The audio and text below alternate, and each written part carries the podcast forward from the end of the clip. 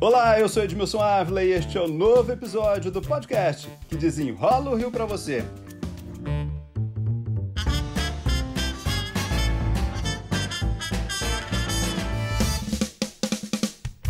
Os desafios do Rio de Janeiro para a próxima administração passam pela Câmara de Vereadores. Plano diretor, retorno das aulas presenciais, saúde e orçamento, né, gente? Para dar conta de tudo isso. E para falar sobre o assunto, eu convidei o vereador eleito, recordista de votos nessa eleição, Tarcísio Mota do PSOL, a quem eu já agradeço pela participação. Muito obrigado. Vamos começar pelas aulas, que parece ser um grande desafio que precisa ser enfrentado. Obrigado, viu, Edmilson, por essa possibilidade de estar aqui conversando com você. E sem sombra de dúvida, essa questão da educação é talvez o maior desafio logo do primeiro ano do próximo mandato. Né? A pandemia segue entre nós, a vacinação esperamos que aconteça o mais rápido possível, mas ela não ocorrerá tão rapidamente assim e as crianças já estão há muito tempo sem aula aula e, portanto, o grande desafio é como é que é possível adaptar as escolas para as novas regras sanitárias, os tais protocolos que precisam ser adotados diante da questão da pandemia. E nós temos prédios absolutamente abandonados há muito tempo, não temos recursos para isso, para reformar as escolas previstos no orçamento. Portanto, o próximo prefeito vai ter que fazer um malabarismo enorme para conseguir, mas é muito necessário que ele consiga iniciar um plano emergencial urgente de reformas das escolas, de adequação dos prédios para essa nova realidade sanitária. Ao mesmo tempo, tem um debate pedagógico, ou seja, tudo aquilo que foi de uma certa forma perdido ao longo do ano de 2020 precisa ser pensado junto com os profissionais de educação formas de recuperar isso, ainda nessa situação adversa de nem todos os alunos estarem ao mesmo tempo nas salas de aula, parte dos alunos em ensino remoto, que nos coloca um outro desafio, que é o acesso à internet ou seja, não faltam desafios para a educação nesse primeiro momento ainda do ano de 2021. Há uma grande queda de braço aí que é entre contágio ou o retorno das crianças que precisam ou de alimentação ou precisam retomar suas atividades escolares, né? A Câmara será fundamental para que se tenha um diálogo com a sociedade e poder público, né? Sim, a gente, o que a gente notou ao longo desse ano de 2020 que a Comissão de Educação da Câmara foi muito importante para fazer essa interlocução, né? Nós tínhamos uma prefeitura que estava com muita dificuldade de diálogo e a Comissão de Educação cumpriu esse papel, porque de um lado a gente consegue ouvir é, profissionais de educação responsáveis, é um canal canal de reclamação, e de outro lado, a gente tem um poder de pressão sobre o poder executivo. A gente espera que isso continue a acontecer, né? Ou seja, que a Câmara possa ser esse canal de diálogo, de interlocução, de convite, inclusive, aos órgãos de controle e de fiscalização. Porque é exatamente o que você falou, Edmilson. A escola cumpre um papel importante, por exemplo, na questão da segurança alimentar das famílias mais pobres com o programa de alimentação escolar, o que a gente normalmente chama de merenda. A suspensão das aulas, portanto, cria um problema de segurança alimentar que a prefeitura precisa compensar de alguma forma forma. Ao mesmo tempo, todo o debate pedagógico, ao mesmo tempo, todo o debate da questão da escola ser um lugar de acolhimento para uma série de situações difíceis nas famílias. Nós entendemos que isso é, de fato, algo muito grave. Mas não era correto a gente seguir com as aulas acontecendo no meio da pandemia, porque as escolas poderiam se tornar um foco de contágio muito forte. Então, é uma situação de conflito, de tensão. Da mesma forma que retornar às aulas, mesmo com a necessidade que elas retornem, seja por questões pedagógicas, por questões sociais, como eu estava falando, retornar às aulas colocando profissionais de educação, crianças e familiares em risco é um problema. Por isso, atenção sobre quais as condições físicas para aplicação prática dos protocolos sanitários é a pergunta decisiva para o início do ano letivo de 2021 que precisa ser organizado e planejado dessa forma. Todos nós que estamos vivendo a pandemia sabemos que o coronavírus nos traz medo. E se nós não tivermos um mínimo de segurança a dar para os profissionais de educação, para os familiares, para as crianças, crianças, tudo pode ser perdido, né? Tudo vai por água abaixo. Essas coisas precisam ser planejadas, pensadas com muita calma e entendidas como algo para o qual não há receita de bolo pronta, né? O protocolo não é um, um elemento mágico, ele precisa de ter condições de ser aplicado na prática e este é o desafio do próximo ano, para qual a Câmara dos Vereadores precisa ajudar, buscando recursos no orçamento, fiscalizando o uso desses recursos, autorizando, caso a prefeitura tenha que conseguir empréstimos para poder fazer um plano emergencial para reforma de escolas, porque se não tiver recurso já no orçamento, é preciso. Neste caso, faz sentido que a prefeitura construa um endividamento, a pressão né, junto ao governo federal para que destine verbas para esse tipo de situação que está no município do Brasil inteiro. Não é um problema só no Rio de Janeiro, embora no Rio seja muito grave. Para tudo isso, a Câmara de Vereadores pode e deve ajudar já no início de 2021.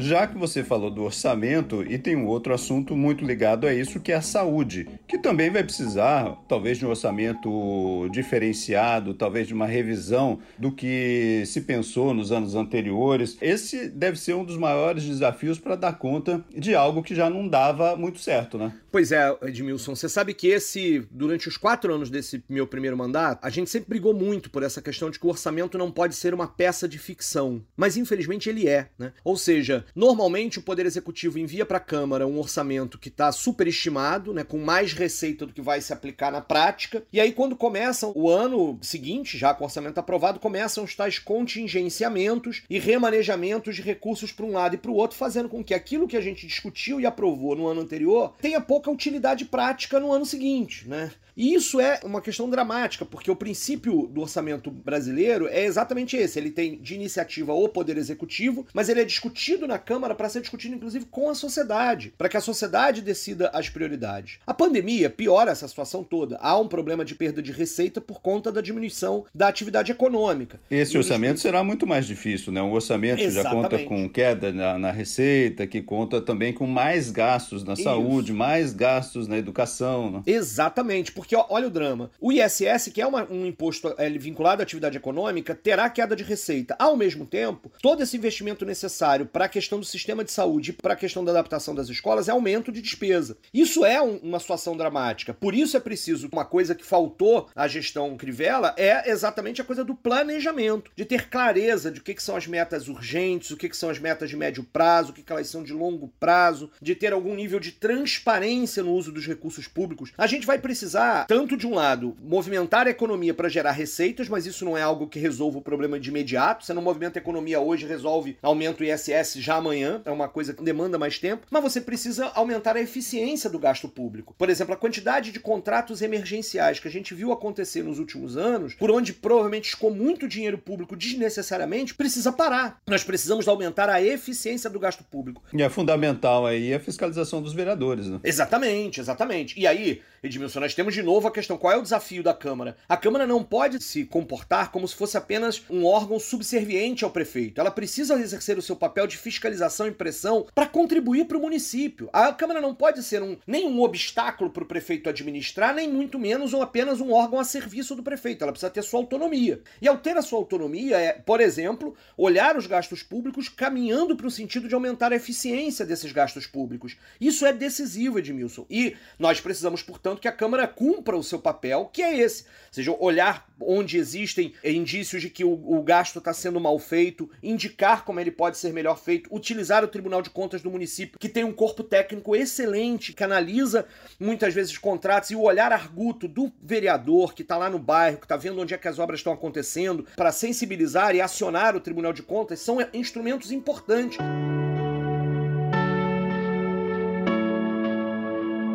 A oposição agora tem, posso contar aqui, 10 votos, né? O PSOL sai com 7 vereadores, mas tem outros dois partidos com sete também. O início de 2021 vai mostrar é, a composição que teremos lá dentro da Câmara, né? Quando os blocos vão se formando, né? Isso, é. A vontade da urna é essa, ou seja, um, um aparente equilíbrio entre as forças que apoiavam Marcelo Crivella, as forças que apoiavam o Eduardo Paes e as forças de esquerda, né? Ou seja, há um aparente equilíbrio, mas esse equilíbrio não deve durar muito tempo porque a formação dos blocos deve indicar uma maioria para o prefeito eleito. Isso é comum nos parlamentos brasileiros, e eu não acho que seja em si um problema real. O problema é como essas maiorias se constituem. Elas muitas vezes não se constituem em torno de um projeto para a cidade, mas em torno da distribuição de cargos. Isso é que é o maior problema, Edmilson. E isso afeta o equilíbrio que o eleitor desejou e colocou nas urnas. E isso significa prender o poder executivo de um lado, porque ele fica sempre refém dessa negociata do toma lá da cá, e prender o legislativo do outro, porque o vereador também que ganha o cargo e se compromete a votar em tudo que o prefeito quer perde a sua autonomia. O vereador